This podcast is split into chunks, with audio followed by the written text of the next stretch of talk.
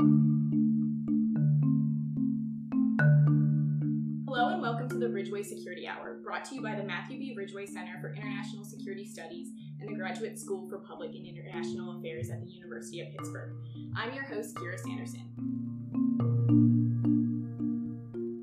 Let me intro- introduce our panel for today. We have Tommy Crone, Shannon Keys, and Kayla Martin. Thank you all for being here. I look forward to today's discussion. Happy to be here. Thank you. Good to be here. All right, so our first topic for today is the death of Baghdadi. So, just before we get into any questions, can we just talk about our initial reactions when we saw that on the news, whether it came across our cell phone or whatnot? So, the first thing that really popped into my head was I thought immediately of when Osama bin Laden was killed. And I th- started to try to draw comparisons whether decapitation would be the best uh, policy, counterterrorism policy for the Islamic State. And it's really hard to determine. It depends on how much of a leader and how operationally involved Baghdadi was. Um, also, his cult of personality, which is um, often uh, disputed, but for me, I think it's a it's a big event for the Trump administration, and given all the um, impeachment inquiries that are happening right now, um, I think it's something that as far as domestic politics goes, is something that he can divert attention away from himself, at least for a brief time. It's certainly a win for the Trump administration. And I know that um, when Osama bin Laden was also um, reports of his death uh, hit the news, uh, that was also something that Obama used to kind of boost his ratings as well. So it makes sense that Trump would definitely jump on that and use it to distract uh, from all of the turmoil of his domestic policies. I think that while it's like objectively an um, success for the Trump administration. Also, it's like kind of counterproductive because he is pulling troops out of Syria, and we have seen that ISIS members have escaped um, from jail cells and just they're taking like in the process of retaking um, land. And I think that like it, it kind of we don't I don't know how much of a long term effect the um, killing of uh, Baghdadi would be because of his uh, pull out of U.S. troops. So, Shannon, you just mentioned that, which is obviously ironic that this was all unfolding since I know we all have taken intelligence courses at some point in GSPIA. Um, can we just like talk about the irony of it all and maybe how the intelligence community was feeling when they had this raid planned and then President Trump was removing troops? If anyone wants to touch on that, or even you more, Shannon. I think even like whenever they were removing troops, they were also removing um, our ability to gather intelligence within that area. So I think that in a way that you obviously he's had the certain rhetoric towards the intelligence community, it just kind of like added towards that. But then, you know, we did catch al Baghdadi. So I kind of think it was like a win for them, but also I don't know how, how that's going to affect um, Trump's rhetoric, like future rhetoric, rhetoric with them. I think definitely when it comes to a lot of the rhetoric, when he's you know going after the CIA being you know involved in the deep state and all these conspiracy theories, um, I mean it's not in the interest if the CIA is the deep state to you know hold this intelligence and conduct a successful raid and killing of Baghdadi because that's clearly in favor of Trump's approval ratings. So I mean this kind of um, squashes a little bit of that whole conspiracy theory. And Trump, um, I think, like I, I think the Al Baghdadi uh, kind of raid happened despite everything that Trump has done. Like obviously, it's a, it's great for his administration, but like him personally, he's like, you know, we've done this, and it's like, well, everything that you've tried to do has been counterproductive of that. Like it's been in like despite of that. This happened in despite of your policies and your rhetoric and like what you want to do. You want to pull out Syrian troops or American troops from Syria.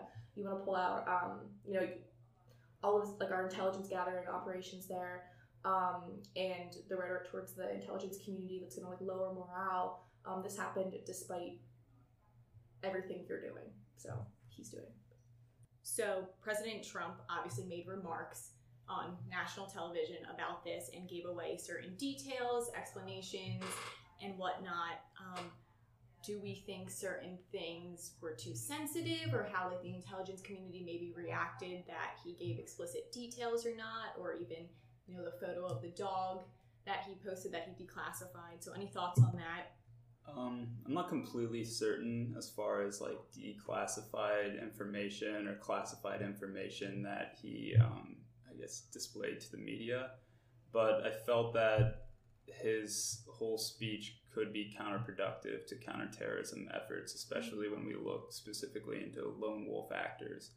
When he was, um, you know, characterizing Baghdadi as uh, basically a coward that was hiding with his children and sobbing before his death.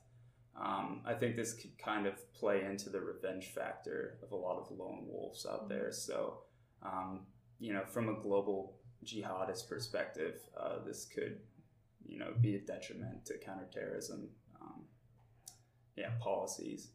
But yeah, that's generally my take on his speech. All right, so moving to the same topic but different question. So, how does his death affect the future of the Islamic State?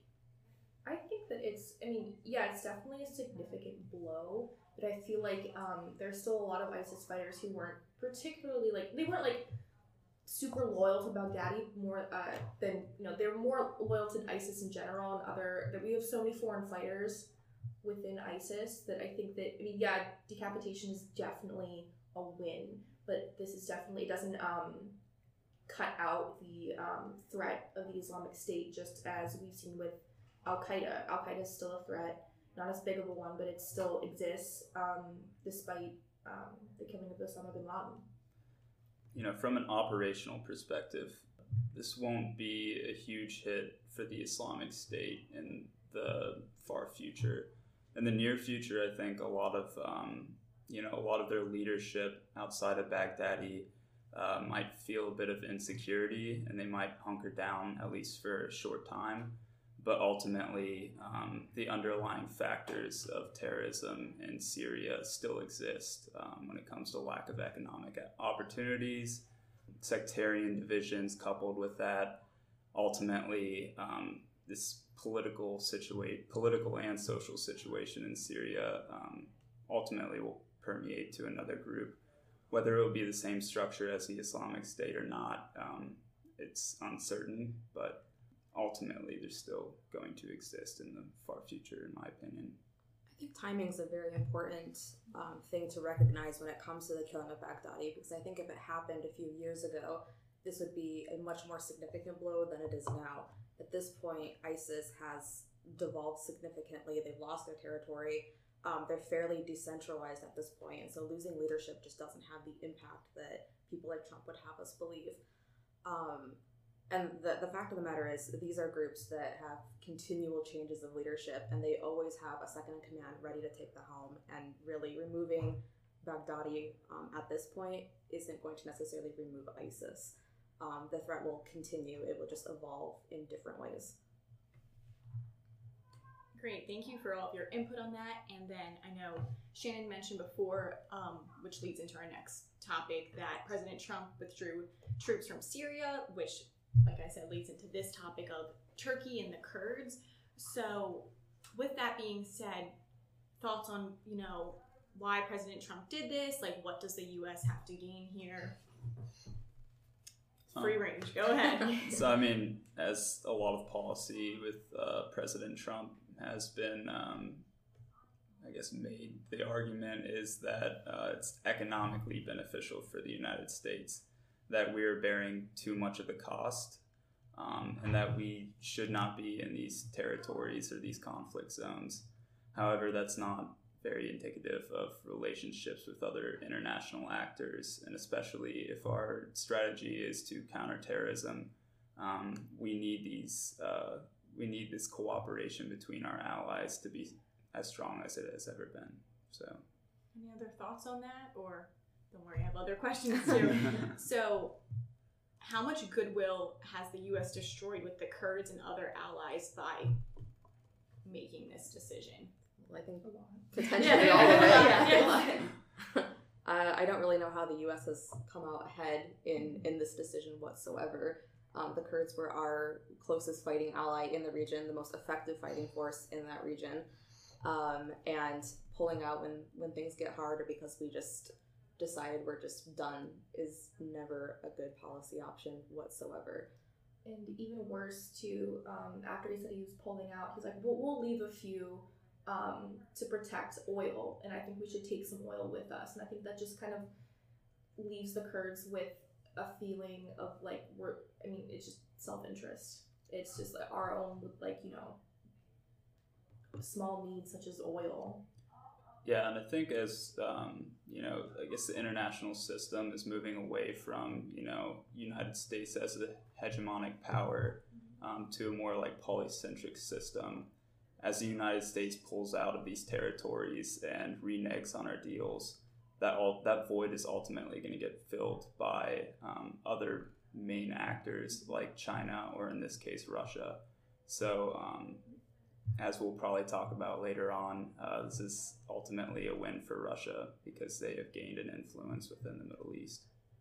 And just to go off of that, since we're on the topic, the next question that I had was who wins more here, Assad, Turkey, Iran, or Russia? So if we want to, if you want to, I think all of them. All of them, yeah. Yeah. which is Um, I Yeah. would say, I mean, to speak specifically on Assad, um, you know, the Kurds weren't necessarily like obviously on his side, but like who else do they turn to? It's either him or mass, just you know, they're gone, mass extinction for them. Um, so I think that he kind of has them kind of.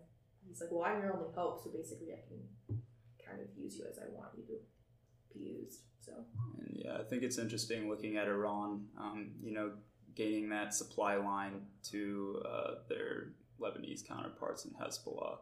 Um, I think a lot of times we overlook the Shia militancy within the region, look at the Sunni militancy, and often, um, you know, these groups that are sponsored by Iran are um, even more destabilizing to the region than uh, some of the Sunni groups.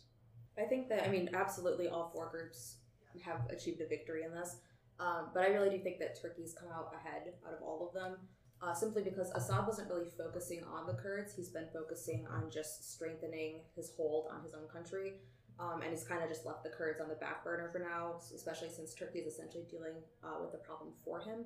I think that um, Erdogan essentially has a, a two part victory in this, um, this so called safe zone that he's trying to establish, which is anything but.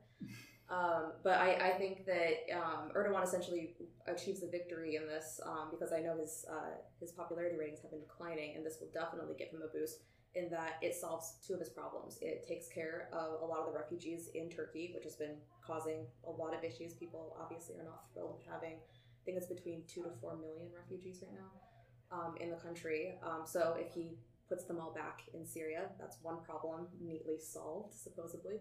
And the other problem is that it essentially will uh, take away from the homogenous um, Kurdish area by putting a whole bunch of, of Syrian Arabs in the um, in that particular region, and that kind of weakens uh, groups like the PKK's argument for an autonomous Kurdish state. Um, if it's a region that's mixed with a bunch of Syrian Arabs, then that argument essentially weakens. Um, but on top of that, I mean, he also gets to take territory away from the Kurds, which at this point for him is just gravy. So I think Erdogan absolutely won when it came to this. which goes into like the one question that I'm curious your perspective is is there any salvaging for this foreign policy fiasco? I, I'm not, not too certain on that. I mean, uh, President, again, another, you know, I guess bad part of President Trump's speech was that uh, he kind of showed that the United States was only interested in economic re like for economic reasons in the Middle East, and stating that we leave a small force to cover oil fields and again bragging about our ability to extract oil from the region. Um, so I mean, that's I don't I don't I, I don't see how we can you know go back from uh, us pulling out from the Kurdish forces within Syria, but. I, I don't know. Yeah, I, I, I highly doubt it. No, I agree completely. And I know that during, um, thinking even farther ahead, I know during the last uh, Democratic debate, um, they asked what, what are you going to do about this? And the problem is, no one can actually say, well, we'll we'll put troops back in Syria. Yeah. Like that's not really an option. And yet, without having troops in Syria, what can we do? Um, so this is really, really, um, we we really are out of options. Um, and it's yeah, it just that's a terrible policy all around. I think overall, I mean, from the Bush and partially the Obama presidency, you know, the, overall their policy was looking at, um, you know, democratizing the Middle East, uh, coming up with democracy's very idealist uh, policy agenda. And Trump has moved far from that and mostly a profit based policy um, based only on US interest. And ultimately, that's not going to lead to long term stability in the Middle East. Um, they still have their underlying political and social problems, and the turmoil will begin or continue. Um, so, this is just a furtherance of U.S. policy failures in the region. Yeah, I think policy. I mean, obviously having a middle ground is like hard, um, but between um, his policy of you know less U.S. intervention in the Middle East um, and um, Well, I do have something that I know I brought up before, um, which obviously some people may not know. Tommy, myself, and Shannon are both, are all SIS majors, and Kayla is a human security major. So, any other thoughts from a human security perspective, Kayla, or A, a lot of a lot? I'm ready just, to just hear a few. You bring a different perspective. Um, well, this is um, the whole situation in Syria is obviously a humanitarian disaster, um, and there are currently two really big areas of issue. Um, one of them is, of course, the area, um, the I think it's called the the Democratic Federation for Northern Syria. It's that Kurdish hold, uh, held area, also known as Rojava. Um, that's a huge issue because uh, there have been a lot of concerns about potential ethnic cleansing. Um, Turkey, again, is absolutely determined to fight the Kurds at whatever cost. Um, they erroneously um, affiliate the Turkish group or the Kurdish groups like the uh, SFD or the SDF with the PKK, which is a terrorist organization. The SDF is not, um, but regardless, they are pretty determined to uh, to advance. Uh, there's already been, I think, over 200 deaths. They're talking about over 300,000 uh, people being displaced, and Syria already has enough internally displaced people. Um, but on top of the uh, Turkish incursion in the northwest corner, in the northeast uh, corner, there's also the province of Idlib, which has at this point kind of been forgotten because all of our attention is being shifted to the other corner. But that corner is still a huge humanitarian um, issue. Uh, the UN has labeled it as it could potentially be the greatest humanitarian catastrophe of the 21st century. Uh, because right now we have civilians mixed in with Syrian rebels, mixed in with terrorists, and Assad is absolutely determined to just wipe the whole thing out. And um, they're essentially cornered in some journalists have called it a kill box. Um, there's no escape. Jordan's borders are closed and they can't leave. Um, and this results in a whole lot of problems, whether getting more humanitarian aid or just trying to avoid um, the different airstrikes um, and artillery fire. Um, it's it doesn't look good, and especially now that Assad has such complete control, especially with Russia. Um, there aren't groups that care about humanitarian problems in the region anymore. Um, and if human rights aren't a priority for these groups, then these people's safety is absolutely not a priority for anyone um, currently active in the region, and that is a huge concern for us. And also, I mean, just from what you were saying, the aggressive action against the Syrian Kurds makes me think about how this might play into more aggression towards other Kurdish populations in other countries. Um, I know the Iraqi Kurds had a failed referendum in 2017, um, and I just wonder. I mean, there's Kurdish populations in Iraq, Iran, Turkey, and Syria. How other countries and other t- Kurdish populations could be um, hurt more by this. Absolutely. Yeah. Yeah, that's definitely a growing threat. Um, and that's a lot of, that's something that we're unfortunately going to have to just keep an eye on because um, every country deals with its Kurdish population in very different ways. Um, obviously, I think right now Iraq is probably um, one of the better regions for them, which again is this is creating a refugee crisis in Iraq, which they already have a problem with this. But they have uh, several. I think they have it's several like hundred thousand have already tried to cross the border into Iraq to escape, um, and Iraq simply can't handle that kind of influx of people. Um, but again, where are they going to go? Um, all of their options are being closed off, and that's um, it's just going to continue to exacerbate the problem. All right, well, I want to thank all of you for your input on today's topics, and we look forward to having you guys again. And next up is our guest speaker, Steve Mancini, but we'll, we will take a break for now. So now it is time in our show to introduce our guest, Steve Mancini. Steve is the former CTO at NCFTA. Currently, he's an adjunct professor at RMU in Pitt and also works in the public sector. Thanks for being here today, Steve. Thank you for having me. So let's start off with you first telling us about yourself. Sure. Um, well, as you stated, I am uh, currently an adjunct professor at uh, University of Pitt as well as uh, Robert Morris University, uh, both located here in Pittsburgh. Uh, I am former uh, CTO at NCFTA, where I spent a little over five years, and I have roughly 20 plus years of public service to include time in the military. So you've held various roles in both public and private sector. Can you please tell us more about private and public partnerships in the world of cybersecurity? Sure, um, and I'll kind of give you a preface that with uh, you know my current role being public sector and previous roles being private sector. Uh, it's giving me an opportunity to work with different entities, both public and private sector, in both capacities. So, for example, uh, previously when I was at NCFTA, um, our our mission and it still is the mission of NCFTA was to bring public and private sector together to share different threat intelligence, uh, different in, uh, information uh, indicators, etc uh, with the idea that you could you could bring these little pieces of disparate information and kind of get a, a, a bigger picture of what is going on. Having transitioned back to uh, public sector, I can tell you that that kind of information sharing is invaluable because I think there is a misnomer that a lot of people think that the government knows everything that's going on. The government really depends on the private sector to tell it what is happening, both from a fraud perspective, you know, or from like a traditional, you know, breach or you know technical perspective. Like the government's not watching all of the, the, the private sector's infrastructure. So you absolutely cannot solve the problem of the various threats without having public and private sector cooperation. So leading on to our next question from that is what is the greatest cybersecurity concern today, would you say?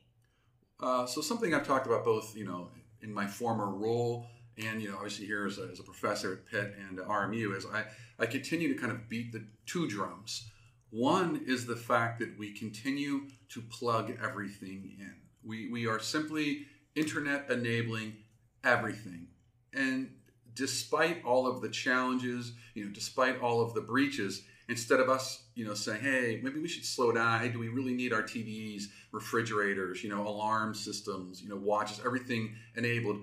Maybe maybe we should slow down and, and kind of implement some kind of uh, basic security that says, look, you can't plug in unless you have X, Y, Z.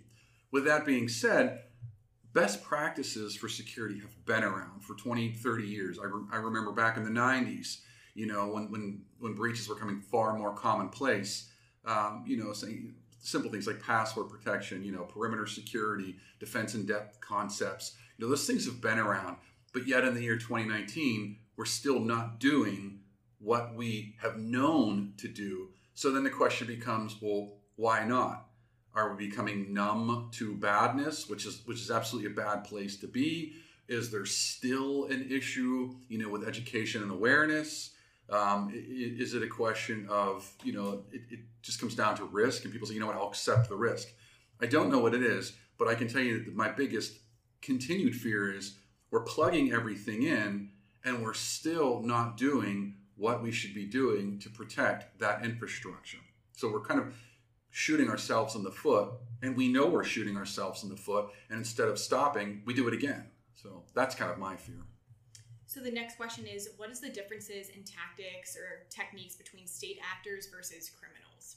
Sure. So having you know ha- having been in the security field for for many years, um, I think a lot of people expect there to be some kind of super secret methodology that you know a nation state will use versus you know Joe Blow criminal versus an organized crime group. And the reality is, is there's really not much difference. The, the only the only real difference is what you're targeting, why you're targeting, and what kind of resources you can put behind that. And you know, a good example is well, the Chinese. The Chinese are stealing everything. Um, they've been stealing everything. Well, then they must be doing something super magical. Well, not at all. In fact, a lot of their things start with simple spear phishing emails. People click on the link, they open the attachment, boom, I'm in your system. I crawl around your system, I steal data, I exfiltrate data, and and I've got I've got it. I'm done. Okay. Well, guess what? That's exactly the same way that, that regular cyber criminals operate. You know, it's a phishing email, it's a link, it's a watering hole attack. User goes there, they click on the link, they open the attachment, they're compromised. Opens a hole, bad guy goes on your network, steals whatever the data is, and exfiltrates it. The only real difference is what you're doing with the data. So if I'm um, organized crime or, or cyber criminal and my my target is you know PII, usernames, passwords, social security numbers, and I'm trying to monetize that. If I'm nation state, you know, I'll just keep using the Chinese since they're most most um, the most noisy and, and egregious about it. Um, but you know, they're stealing all this intellectual property for over the years. They are using it. They're monetizing in a different way. They're monetizing in the sense that they're saving money on research and development. They're building up their infrastructure and they're building up other capacity, whether it's military, you know, whether it's you know telecom, whether whatever it is, they're building that up. So in, in that regard, they don't have to invest as much money, so they make money that way. Versus a criminal who just says like I'm going to sell a bunch of stolen credit cards and I'm going to make what I make, and, and that's it. But the, but again, the TTPs they're not that much different, especially considering that whether you're government or private sector, you chances are you're using commercial software. It's Windows. It's you know it's regular switches and routers. It's regular you know SQL databases. So th- that doesn't change. Therefore, the attacks don't have to change and be that different. So as you were saying, you've been in the security security community for many years, and obviously there's been large breaches such as OPM, Equifax, and Target. So in regard to that, what exactly are they taking, and like how is information of this sort stolen? So great question, um, and this kind of goes back to everything I've been saying. You have these different entities. You know, OPM's government entity. You know, Equifax private private sector but they have data. They live and they live and die by data. OPM, it's, it's all the government employee data. Equifax, it's all your financial data. That's that's the keys. You know, that's that's their treasure chest. But yet, it's able to be stolen. Different actors, different motivations. Again, depending on what you read, OPM, nation state, Equifax may or may not have been nation state. Target uh, criminals. So, how do they get it? What's well, kind of like I said, it's the same thing. It's a, a regular vulnerability. I ex, exploit the vulnerability I get on your network, I lateral around your network, I get the data. It's it's not different. How do they get it? Because it goes back to those companies. Were they doing, you know, basic IT practices? Well, OPM, if you read the reporting, was was woefully under underprepared for any kind of cyber effort. They were they were not secure. Um, that, you know, the adversary was able to get on the network, and again, depending on what reports you read, for as long as a year. So how you know can you how can you have somebody on your network for a year and not know about it? That, that's IT. That's, that's an IT issue. That's an infrastructure issue. Same with Equifax. Equifax, you know, reporting says they got in through the front door. So you have a known vulnerability on your web server. You make a risk decision. You, you don't patch right away. Bad guy exploits it. They're on your network. They get the data. This isn't something magical. It's something that could have been prevented.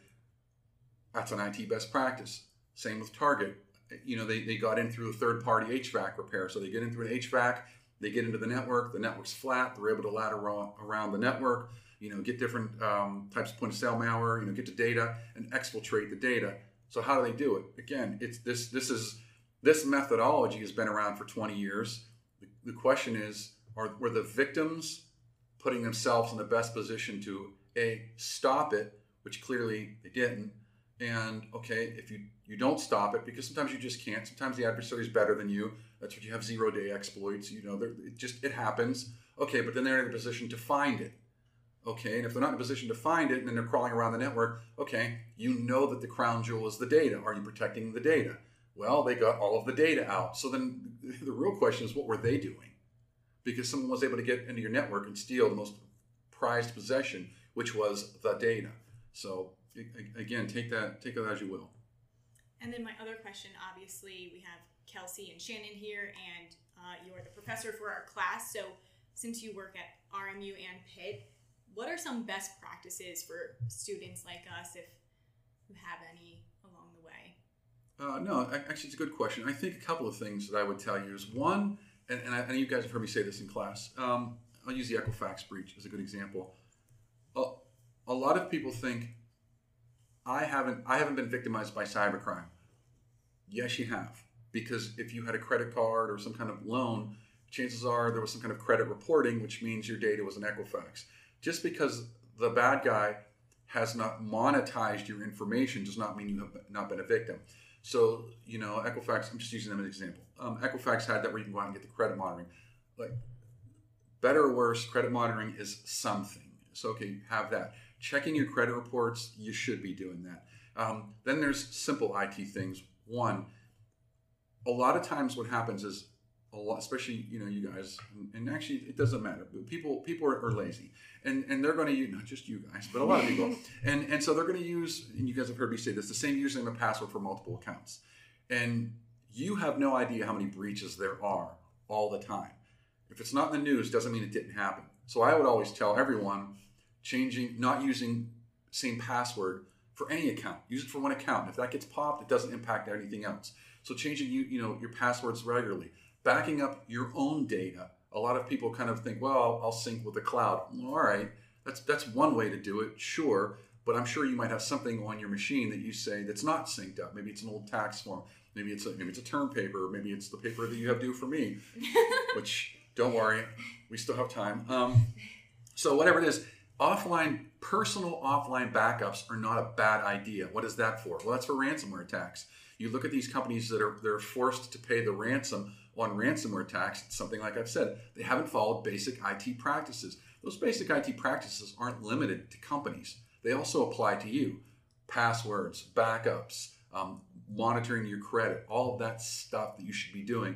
And, and something really important, especially you know um, for students, you know, a lot of you are told, hey, go create a, a social media profile, a professional one. Okay, a personal social media, that's on you. I wouldn't do it because you know my joke. It's like peeing in the pool. Once it's out there, it's out there, and that information is out there on you all the time. But on the on the professional ones, like you know, like a LinkedIn or something, I have a LinkedIn account, fine. But I would tell you, don't put your life story out there. It always comes down to would you walk up to someone like a like a really creepy guy sitting on a park bench and tell him your life story? Probably not. But when you go on social media, you you just might very well be doing that, whether it's personal information or whether you're thinking, hey, it's a professional website. Yeah, but but bad guys know that too. And so they too will create accounts and they too will read your information, and you don't want that. So all of that, th- those are the things that I see most likely you're going to get burned with. You're either going to get some kind of infection on your computer and you're going to lose information, offline backups. Some account that you set up one time and you used your, you know, your Gmail or something, that's going to get popped. You're not going to know about it, but that's the same one that you use for your Netflix, your bank account, and your Gmail and your Amazon. Don't want the same password.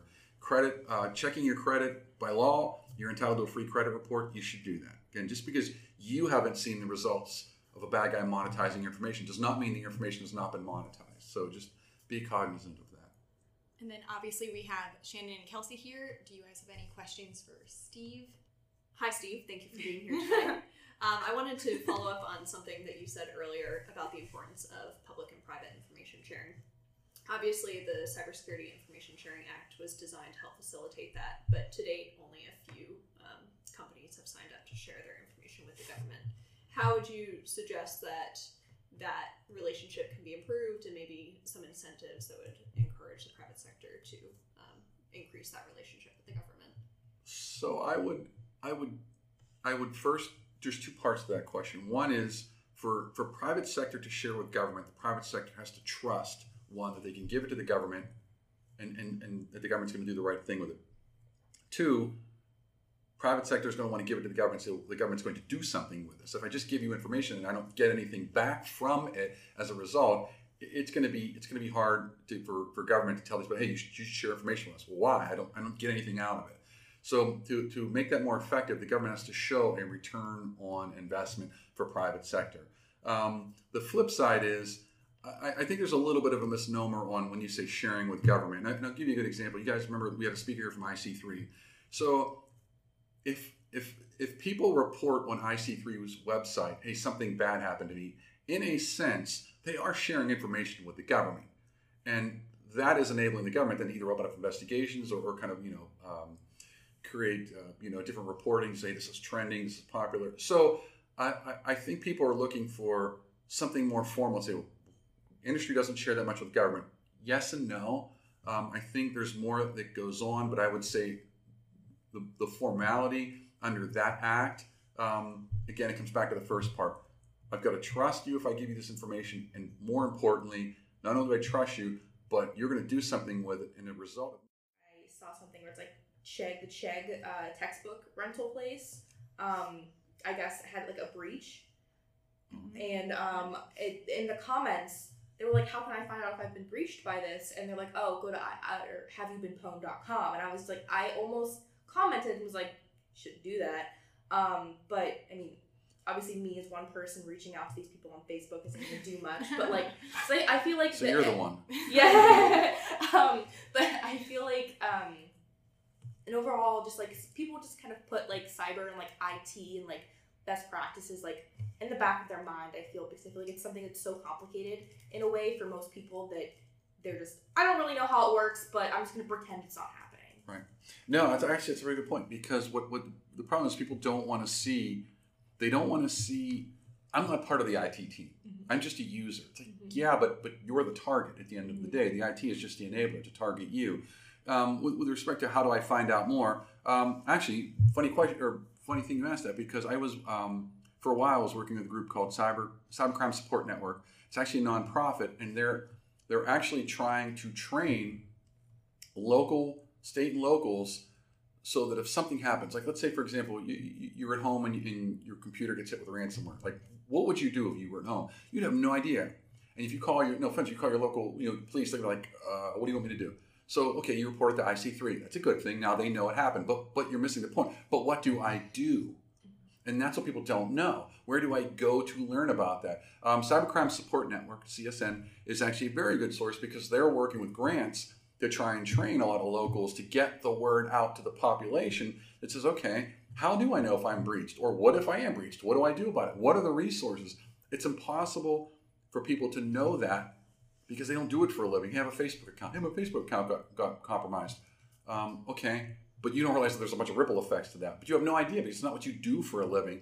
Um, so that's why I said CSN is a great resource um, to go out there and take a look because they're trying to get the word out and, and almost like the old back when when the, um, you know the old dare movement for, for dri- drinking driving and drugs kind of the same principle that they're trying to get out and train folks so that then they can put the word out to the local populace and say look there are resources available the truth of the matter is everything you need to know and what to do if you ever got breached is actually out there. Um, and every best practice you can take is actually out there. Just got to know where to get it. And so how do you get the word out? Again that's just word of mouth um, advertising um, different nonprofits like csn's is a good one. Um, you know learning about things like ic3 um, it's government ic3.gov you know they have a bunch of psas so these folks want to know what to do. It's like somebody needs to know that those resources exist. And then when they ask that you go there and like everything else that word will spread and slowly people will start to learn i mean if you look at the um, if you look at the number of report reporting into IC3 over the years, you can see how much it's it's increased. Why? Because people learn about it. They say, "Well, I didn't know that existed five years ago." Now they know it exists. So now they're going out there, and as we're all going out there, they're reporting more, which is making the statistics better. Oh, by the way, now that I'm out there, you have public service announcements. I can read all about these scams, and I can learn all about it, and I can learn about best practices. Um, and then, of course, the government does have information sharing groups. Like used to use one, InfraGard. It's a good example. Um, you know, you can join it, and you get these public service announcements uh, from the government that say do's and don'ts, watch this, watch that, et cetera, et cetera. So, so the resources are out there. The, the real question is, how do you get the word out to people? And that's just time, and you know, just like it's like spreading. Just people just got to keep doing it, and you tell somebody, and then they tell somebody, and they tell somebody. and Hopefully, hopefully, get better at it. I think my question, the last question I have is obviously you've seen like the cyber world 10 years ago, currently in 2019. What is the hope, or where do we see it 10 years from now? Um, Steve's opinion is the hope is that we either come to some kind of, um, you know, a, universal, universally agreed upon that says, look, you're not allowed to plug anything into the internet unless you meet these criteria. And if you do plug the internet, and and you and you get breached because you didn't want to do the basics. Because again, I don't care who you are, and I don't care how much money you put into it, how much effort. Look, anybody can be breached. You just you can't avoid it. But the question is, is at least make it hard for the bad guys. And are you doing everything in your power to make it hard for the bad guys? So I think until you have accountability, it says, look, you're not doing what the, the minimum that you should be doing. You're never going to get better because money is going is going to win out every day, and people are going to keep pushing stuff out there. I hope that, in Steve's opinion, and a lot of people probably would not like this, but I kind of like something like a GDPR for the US that says, look, company XYZ, if you're going to host the data of US citizens, then you are going to do things to protect it and minimize the probability that's going to get breached. And if you do all that you still get breached, okay, we'll have reporting mechanisms in place that says, okay, if you think you've been breached, you have to report that. So until we get something like that, I just don't think it's going to get better. And technologies, it's not like we're plugging less stuff and we're plugging more stuff. No, by the way, and I keep throwing this out there, we haven't even rolled out IPv6 yet. So when you get a whole new batch of stuff to plug in and a whole new IP um, addressing scheme, you know that we're, we're just not prepared for. So it, it could it could go it could get better if you know industry and or government says okay enough we're going to put some things in place or it's going to stay the same or get worse otherwise. Any last questions or wrap this up? So thank you, Steve, for your time. We really appreciate it. And then that ends our podcast for today. And tune in next month.